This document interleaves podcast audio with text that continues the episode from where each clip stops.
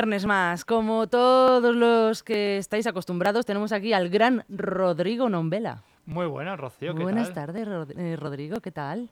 Aquí, como cada viernes. Es que ya es costumbre. Es que ya es costumbre, ya es por inercia, ¿no? Sí, sí, ya es venir y ya como si vas a comprar el pan, por lo mismo. Bueno, pero cada día te traes amigo nuevo, yo no sé. No, como sí, me traigan más, todavía me puedes traer uno más, pero... Uno más, sí, después ya si no, bueno, a gatas aquí o algo de eso, porque si no... Sí, no les va a presentar, aunque ya les conocéis todos los que no os habéis podido escuchar. Estamos aquí un día más con Dani Parra, muy buenas. Otro día más, esta vez en calidad de comentador o de analista o de todo un poco, ¿no? Sí, aquí estamos. A ver lo que hay a ver hoy. Lo que hay, a ver qué comentamos hoy. Y como cada viernes también, que ya le vamos a hacer un contrato de becario o ya de fijo, tenemos otra vez aquí a Pablo Gómez, muy buenas. Muy buenas tardes, Rodrigo, hombre. Aquí ya como cada viernes. Otro día más. Lo que pasa es que aquí no me desplaza nadie. Yo todos estos viernes vengo aquí. La gente entra nueva, pero yo me quedo. Sí, tú estás fijo. Yo no soy como Neymar, yo sí me quedo. Y el que igual que se queda, que ya repitió como el lunes, tenemos a Fabio Estarita, muy buenas. Sí, yo la verdad es que esta semana he hecho un doblete aquí en Leganés Medios. No. A ver si podemos llegar al hack trick, y yo ya llevo aquí 3 o 4 veces ya de podcast. A ver si ya... Este es el verdadero competidor. Este es el verdadero competidor. Sí, la verdad es que sí, ¿eh? Cuidadito a ver si te quito el puesto. En una de estas, en los viernes también. Bueno, también deciros que Dani ha estado como analista de Fórmula 1 con los nenes y también aquí hablando de todo también. Así sí, que... la verdad que cuidado, no despistéis que vais por la derecha. Sea un undercut de manual. Pero bueno, no vamos a hablar de Fórmula 1 hoy, vamos a hablar un poco de fútbol porque... Encima es veranito, con el calorcito. Ya los partidos se han acabado, aunque la sub-21 no. Y el Mundial Femenino ahora también, que habrá que vérselo. A ver qué hace los de Bilda, que encima hoy la lista de 23 jugadoras oficial. Así que no sé si habéis tenido el placer de verlo. La verdad que no. Sí, yo he visto que bueno, siempre hay polémica con la lista por las chicas que no están de acuerdo con él y demás, pero no la he visto, pero sí que... Valencia, la sí, Balón sí de Oro. Sí que ha convocado a las que lo han hecho mejor, así que estén o no de acuerdo, imagino que irán. No, desde luego, no queda otra. Y como no, también hablando del mercado o del veranito, también hay que hablar de eso, de los fichajes, que hay muchos y se hablan de un montón de cosas. Ya antes lo hemos comentado, que si Kim Min-jae al Bayern, que si... Havertz al Arsenal por 75 millones. Eso ya confirmado 100%. Confirmado, que encima me sorprende porque ahí en Inglaterra y en Italia, sobre todo esos 2 países, se van a equipos rivales y como si nada. Como me voy al Arsenal, pues ya está. Sí, bueno, estos años siempre pasa mucho eso. Por ejemplo, en la Bundesliga, el Bayern de Múnich siempre ficha de los demás equipos alemanes. Raro es que venga Kim Min-jae al Bayern de Múnich. Porque normalmente siempre fichan de esa misma liga, nunca repescan en otros equipos de otra liga. Hablará bien también de la temporada del surcoreano, entonces. Sí, a ver, ganando el trofeo del mejor defensor de la Serie A en su primera temporada en una liga más competitiva, porque solo jugó en la liga china y en la liga turca. Sí, y la de su propio país. Sí, la coreana, china y turca. Sí, y mira qué temporada se ha hecho, que ha pasado de no conocerle ni Dios a irse a Nápoles, proclamarse campeón de la Calcio, que encima eso, más de 10 años sin hacerlo y de repente, toma, ala, al Bayern de Múnich, al campeón de los campeones. Eso literal, para ser su debut en una de las 5 grandes ligas, está genial. Y así pasa, que al final el Bayern también buena visión de mercado por parte del Bayern, de decir, mira, pues tenemos a este, no lo está haciendo mal, pues vamos a apostar. Sí, pero todavía le falta al Bayern de Múnich apuntalar algún que otro fichaje en la delantera, porque con Choupo-Moting no se puede vivir una temporada entera. Sí, la verdad es que lo del Choupo... Mira que el Choupo cayó muchas pocas porque todos decíamos, yo creo seguro que el Choupo-Moting está, no sé qué. Mira, no ha suplido mal del todo. Sí, no ha suplido mal del todo, pero al final, por ejemplo, en Champions, si quieres atacar bien, si quieres de verdad ganarla, no puedes ir con Choupo-Moting de delantero. Y la Liga la ganaron de milagro. Sí. La ganaron casi por demérito del Dortmund que por méritos propios. Efectivamente. A ver si no le pasa lo mismo al Madrid que se quede sin delantero. Ay, por Dios. Y depende de Joselu, aunque Joselu, bueno. Sí, a ver, Joselu no es Choupo-Moting, Joselu actualmente mejor que Haaland, pero... Qué barbaridad. Bueno, encima, ojo, que estoy viendo las estadísticas de Choupo-Moting, ha marcado los mismos goles que Joselu. 17 goles y 4 asistencias en 30 partidos. El Choupo-Moting callando bocas. Es la mejor temporada que ha hecho en su carrera. También me parece porque la que han jugado más. Para que veas, yo creo que Choupo-Moting es definición de jugador sobrevalorado. Ahora lo está haciendo bien ahora, pero... A mí más que sobrevalorada es definición de un buen negociador de contratos. También. O sea, anda que en qué equipos ha estado Choupo-Moting, ¿eh? No, no, joder, vamos. Si no el PSG también. Si no que eso digan a Morata. También. Porque el representante se ha tenido que forrar de una forma con Álvaro que, madre mía, que si Chelsea, que si Juve, que si Madrid, pero... que si otra vez Juve y ahora Atleti. Y espérate que si no se va al Milan, que se habla mucho. Claro, pero el bueno de Morata siempre tiene mucha ilusión por llegar a todos los clubes. ¿No ves que desde pequeño ha sido de no sé cuántos clubes? Hombre, sí. Morata ha debido de ver mucho fútbol cuando era pequeño. Es un futbolista de muchos sueños. Claro, si le ilusionaban todos los equipos, joder, ha debido de ver mucho fútbol. No, no, desde luego que sí, porque vamos, lo de Morata es de la cantidad, porque poco nos ha pagado, porque el Choupo-Moting, bueno, eso ha ido a grandes equipos, pero nos ha pagado una gran cantidad por él. Siempre libre. Por eso. Libre. Y Morata, que si 50 al Atleti, que si 80 del Madrid al Chelsea. Después creo que fueron 34, 40 de la Juve al Madrid, de vuelta. Una pasta. Sí, sí. Es que ahí me suena la estadística de Morata, creo que estaba... Creo que en el top 10 seguro de jugadores que más dinero han movido en traspasos. Muy probablemente, sí. Y lógicamente Neymar también. Sí, Neymar, Lukaku... Lukaku no ha tenido tantos movimientos, pero del Inter al Chelsea, 110 millones, y luego volvió por 60 o por ahí... Ya son millones, ¿eh? Ya, sonaba ahora para volver al Everton. Me suena haber oído por ahí. Volver al Everton, Lukaku. Uf. A ver, ahora mismo no sé cómo estará, pero volver a ese prime que tuvo en el Everton, cuidado, ¿eh? A ver, yo lo veo muy complicado solo porque el Everton está de deudas hasta el cuello. Está muy complicado, pero oye... De ilusiones se puede vivir. Claro, de ilusiones se puede vivir y Lukaku no creo que ahora su valor de mercado sea el más alto de su carrera. No, pero el sueldo sí, ¿eh? No, el sueldo para el Everton tiene que ser un buen ladrillo. Sí, eso sí. Es lo bueno de los equipos ingleses, que ellos manejan mucha pasta en temas sueldos y demás. No es Arabia, pero no está mal. Hombre, a ver, al final también es verdad que la Premier se paga mucho por derechos televisivos, entonces a lo mejor pues puede ser, pero no sé. Yo lo de... Lógicamente, me gustaría mucho Lukaku en el Everton, porque es que sería recordar cosas bonitas. A tiempos... momentos chingones, la verdad, sería recordar cosas bonitas. Ahora, lo veo complicado. Pero bueno, oye, que cada día nos sorprenden más, o sea que... A mí personalmente me ha gustado más la primera temporada de Lukaku en el Inter que todas las del Everton. A mí pues esa primera temporada del Inter, de Lukaku y Lautaro, los dos que ganan la Liga y demás, me pareció una temporada buenísima. Es que el último año del Everton también fue una locura. Sí. No sé, yo cuando más le recuerdo de juego mítico, yo sé en el Everton antes que en el Inter. Bueno, es que mira, la mejor temporada que ha hecho en su historia es la primera temporada en el Inter, 34 goles y 6 asistencias en 51 partidos, y la última temporada del Everton, la mejor, como dice aquí Dani, en 39 partidos, 26 goles, 7 asistencias. No, iba loco. Sí, fue cuando se consagró, cuando era un destructor de defensas auténtico. Sí. Era un Haaland de los antiguos. Sí. Arrasaba con todo lo que tenía delante y metía el gol. Y ahora mira todo que falla. Y ahora el pobre, pues no da una. Nunca ha sido bueno con los pies en teoría, pero el físico siempre se lo ha visto rapidísimo. Y si tiene el día de verdad definido. Sino que se lo digan a Cheita del Getafe cuando le intentó meter cuerpo en aquella Europa League que se lo llevó por delante. Claro, Lukaku. Ahí no fue muy listo. A ver, ves a Lukaku, un tren bala pasando por el campo. Y un tío como Cheita del norte, pues bueno, que sí, que es fuertote, pero se chocó con una piedra. Efectivamente. Pero hombre, no mide 2 metros y pesa 90 kilos como lo cago. Bueno, y que no sé ni qué edad tendría cuando jugaron ahí el Cheita, pero vamos, el Cheita tendría por lo menos más de 30 y tantos. Bueno, pues ya te digo que Lukaku ahora tiene 30. No, pues eso, no sé, Cheita. En esa temporada que fue la primera de Lukaku, 19-20. 19-20, claro, fue hace 4 años, pues 26 añitos. Joder. Claro, no, ahí todavía ya el cabrón iba bien. Estaba en el mejor momento de su carrera, seguramente. Y Cheita estaba en el declive, entonces, claro, se va un poco comparando. 31 años a Cheita. Pues eso. Si Cheita ya con 28 no corría mucho, pues con 31, pues ya. Pues tú me dirás. Yo, encima, no sé ni cómo acabó siendo titular ese hombre, pero bueno, pues, claro, se fue Cabrera, pero vamos, que es que Cheita fuese el titular.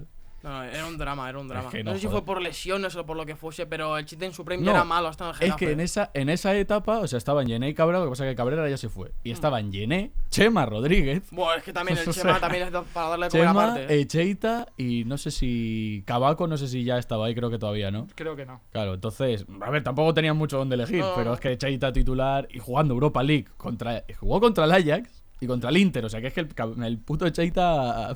No, no, tiene buenas historias que contar a sus nietos, ¿eh? Es como, yo que sé, es como Capdevila, que el tío se metió ahí en una final del mundo y acabó ganándola. Ah, bueno, no. En este caso... Mira, sí que estaba Cabaco. Cabaco y Chema claro eran los únicos dos centrales. No teníais en esa convocatoria ni laterales ni nada de sobra. Esos dos centrales. Que además Olivera fue cambiado en el 88. Mira, Olivera. Por Portillo. Curioso, joder, además. Joder, lo de Portillo encima también.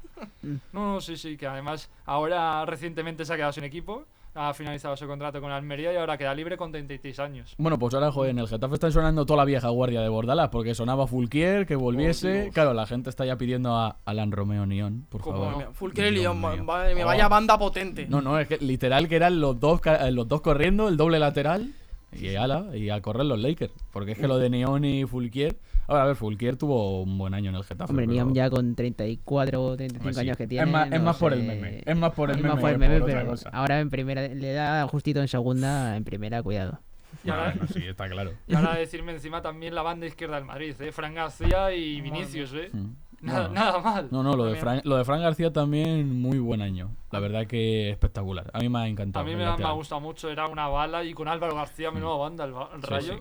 Que pierde... Es una desgracia porque encima ha perdido también a Catena y a Comesaña. Y a ver a quién más pierde. No, sí, cuando estuve aquí contigo creo que una vez lo estuvimos hablando de que a ver ahora el Rayo, el futuro. Porque sí, muy buena temporada, pero la gran mayoría eran o cedidos o la gran mayoría sonaban para irse. Y claro, ahora la cosa es, tienes que reconstruir un poco el proyecto. Porque ahora a ver cómo le sale el Rayo. A ver cómo lo hace ahora, sí. Porque ha perdido partes muy importantes, empezando por Iraola. O sea, lo de Iraola es una baja sensible. Y ahora habrá que ver Francisco cómo lo hace, porque con el Elche pues no terminó mucho de cuajar. Bueno, en la temporada con el Elche, la cuando que no le salva. Claro, le salva también. Que ganó a Athletic en casa 3-1 contra Athletic, Yeah. Que no es si juega contra Getafe. Bueno, ahí te estás metiendo en terreno pantanoso, pero te lo voy a pasar. Venga. Oh, sí, que encima el Getafe... hay unos puntos muy valiosos que les hubiese sabido a gloria si hubiese ganado contra el Elche en el Coliseo este año, que ya hubiesen llegado a Puzdela como bueno, pues ya está. Sí. Vamos, de los últimos partidos yo creo que fue el peor que jugó el Getafe, porque es que el Elche dominó, realmente es que dominó. Un equipo ya descendido, pero yo lo comenté contigo encima la primera vez que yo vine aquí. Yo te dije, el Elche sí está descendido, pero al final no quita que sean profesionales y que al final todos compiten. Mira, el Athletic se quedó sin Europa porque perdió en casa contra el Elche. Y era la última jornada, que podría el Elche haber salido a no hacer nada. Y mira, le ganó en su casa. O sea, y también hubo dos caras del Elche esa temporada. Sí, el que estaba todavía luchando por descender y el ya descendido. Sí, sí. En el momento que se quitaron la presión los del Elche, iban como no como aviones, porque seguía siendo el Elche. No, pero ya el Boyé ya empezaba a jugar mucho mejor. Y en Teca estaba que no la había visto ya siento la temporada, en Teca. Sí, sí. No, desde que fichó desde el Rayo... Que en el Rayo no olía balón. Es. Creo que vino del Fuenlabrada junto a Patefis. Sí, esa temporada del Fuenlabrada. No, ese típico Fuenlabrada que eran los que llegaban. Los que llevaban el timón del Fuenlabrada y se los quitaron los dos. Sí, luego, encima creo que fue por 2 millones esos dos jugadores. Fue una ganga absoluta. Sí, la verdad, lo hizo muy bien ahí el Rayo.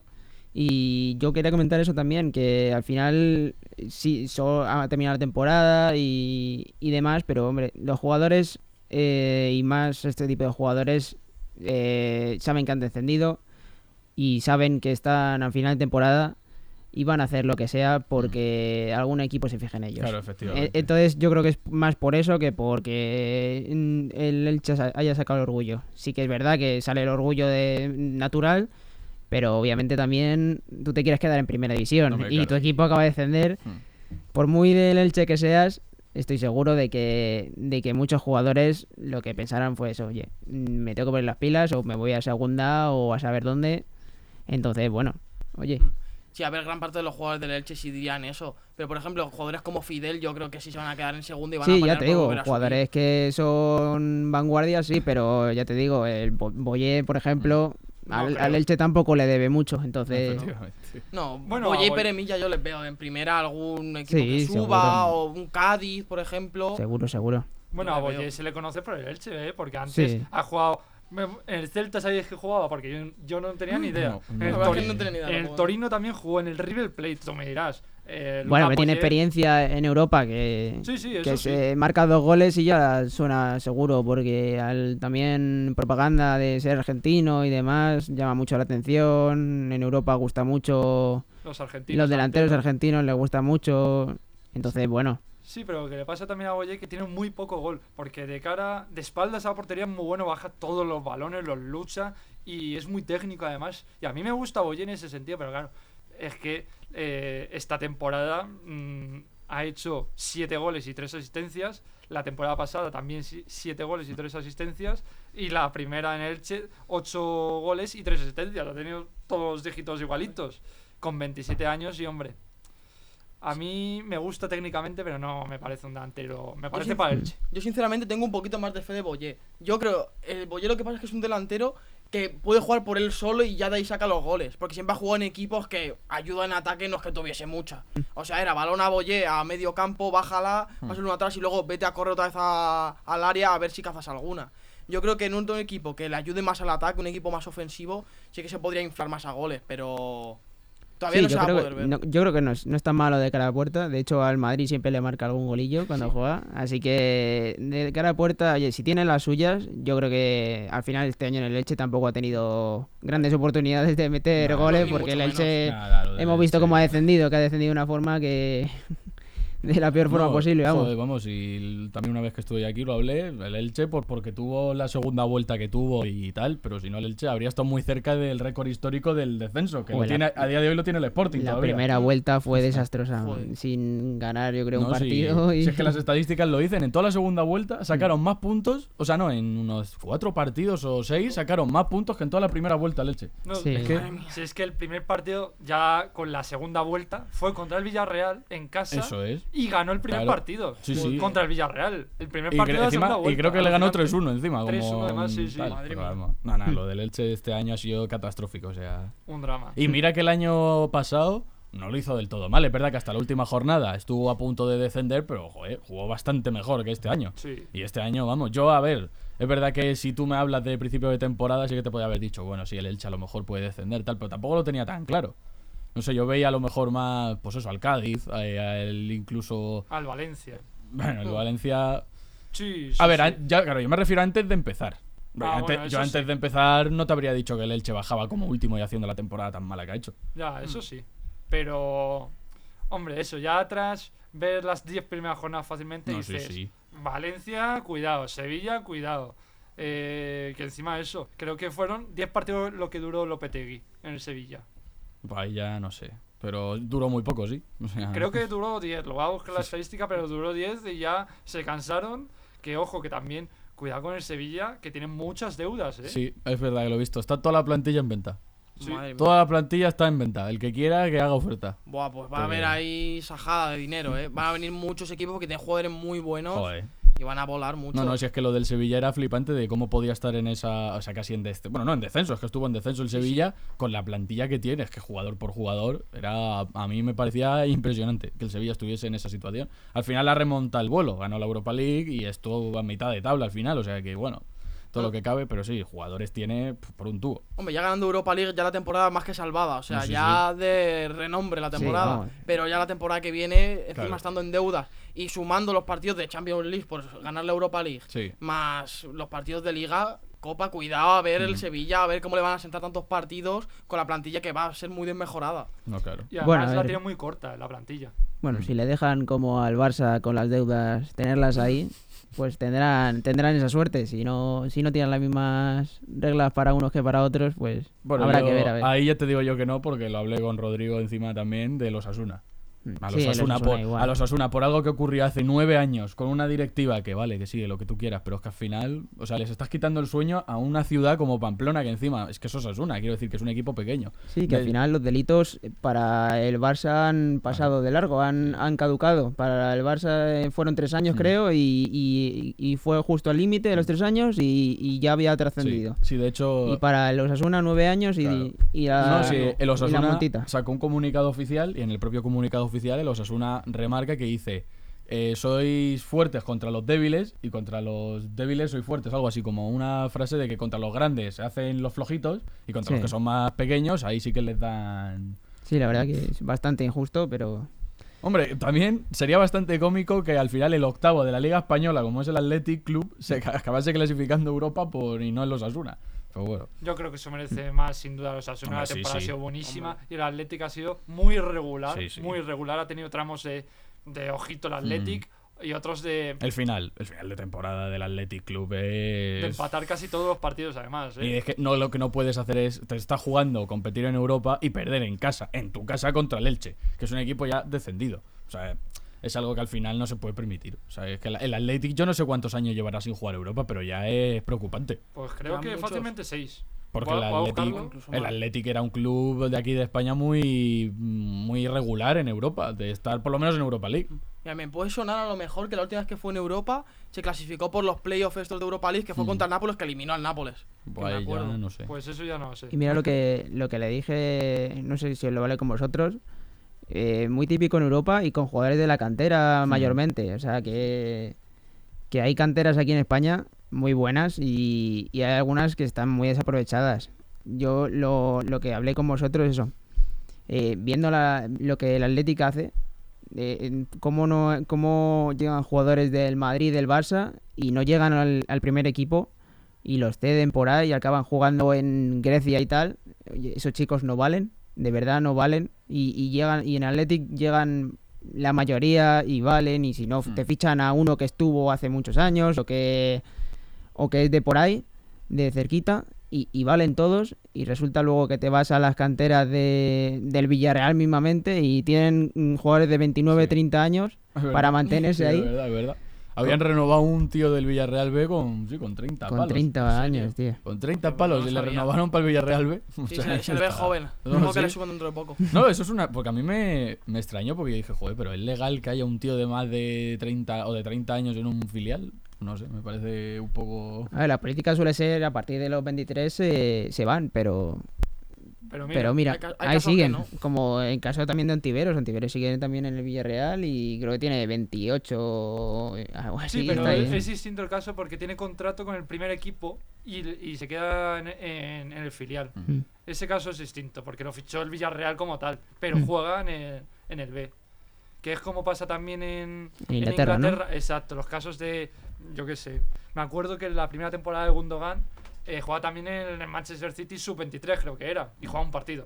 Pero, y eso pasa un montón. Sí, porque... pero eso lo hacen también por las lesiones. En Inglaterra es muy común, cuando tú vuelves de lesión, ir jugando partidos, ir cogiendo ritmo con el segundo equipo, con el filial, con el sub-23 o con quien haga falta para ir, eso, cogiendo confianza, cogiendo ritmo. Sobre todo eso, la confianza después de una lesión larga o que te ha estado apartada, te ha dejado apartado unos partidos y te llevan allí al segundo equipo para intentar eso, coger ritmo, coger confianza con la lesión y ya subir al primer equipo. Lo mismo, otra vez. Ahí va a abrir yo un melón.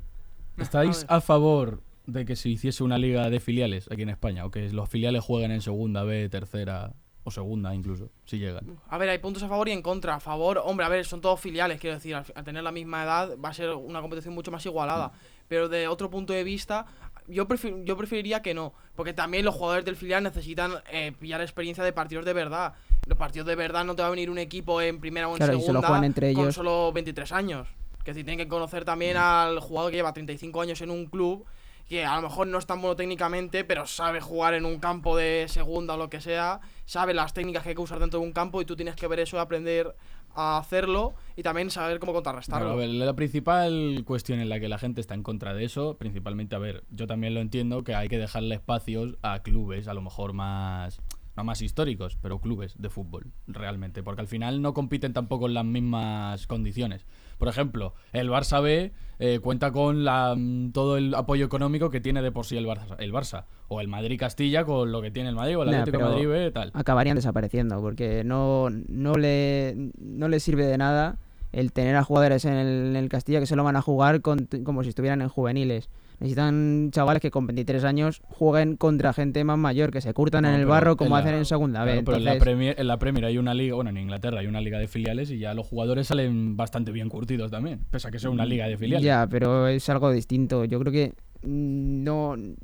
aquí en España no acabarían desapareciendo los filiales o haciendo otra cosa, porque al final, eso, necesitan jugar contra gente más experimentada y eso, bajar al barro, a a ver los partidos que son así difíciles, con aficiones un poco más complicadas, con campos que no son los mejores, y creo que viene mucho mejor para desarrollarse que contra los padres del Barça, que vienen a verles y punto, y que no animan ni nada, y en el campo perfecto que tiene en la ciudad deportiva y demás. O sea, creo que es muy bueno para desarrollarse el que vayan al campo del Eldense el otro día, el Madrid-Castilla, por ejemplo, que es un campo que está bien, pero no está en las mejores condiciones, como puede ser eso, Valdebebas o cualquiera mismo, que no es el mejor campo del mundo, pero eso les viene muy bien para coger experiencia,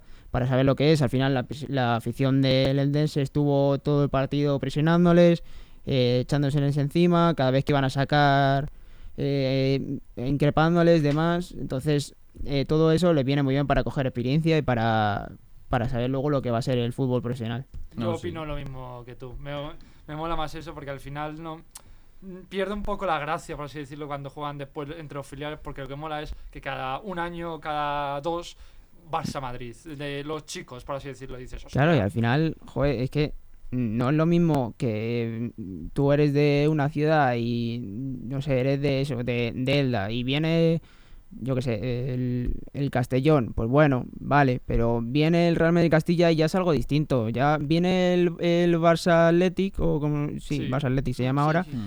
Y joder, es algo distinto, te apetece ir a verlo, dices, a ver cómo son estos chicos, juegan el Barça, algo distinto tendrán. Entonces, lo que vende es eso.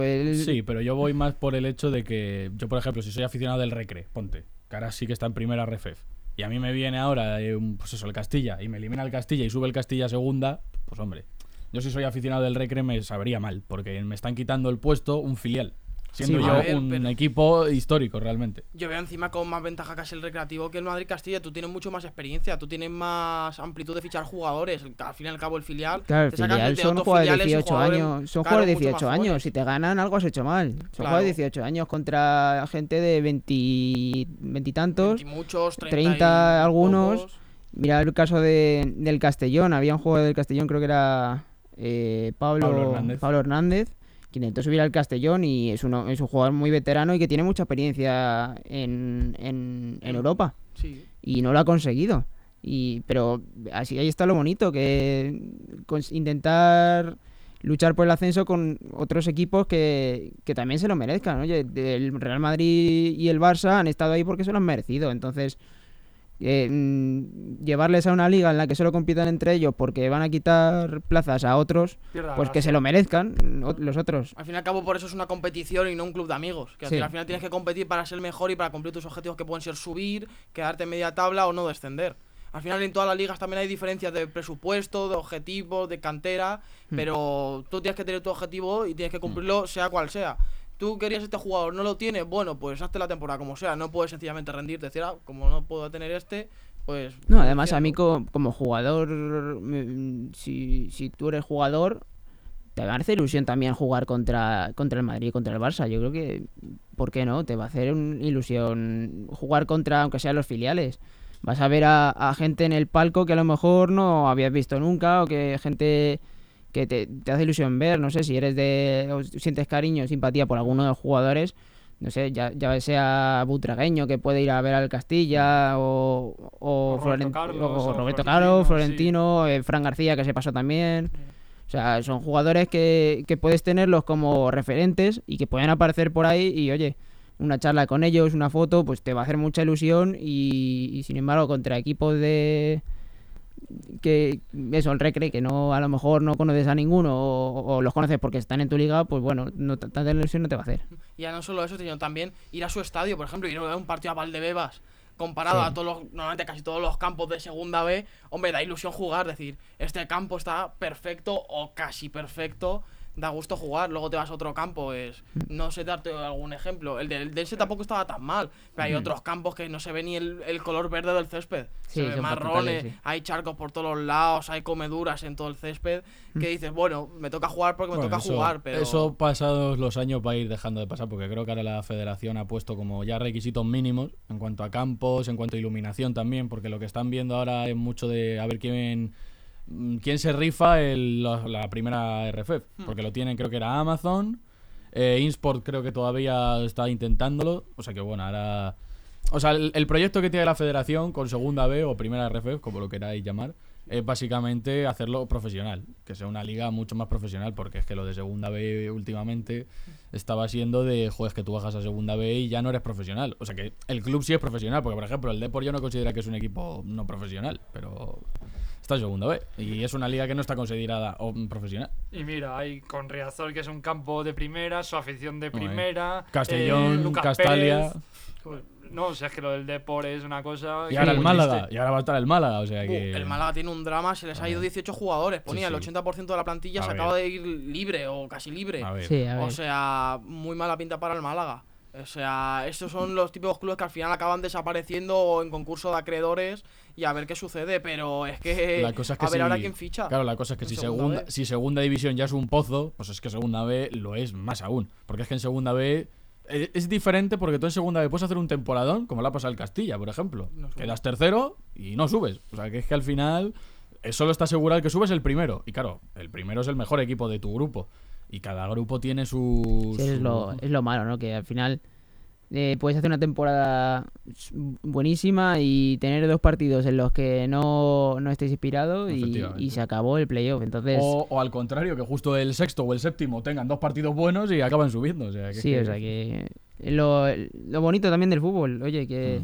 Claro, que tengan te brinda una oportunidad cuando no te la esperas. Entonces... Joder, si no, fíjate, en segunda división los playoffs últimamente siempre subía al sexto.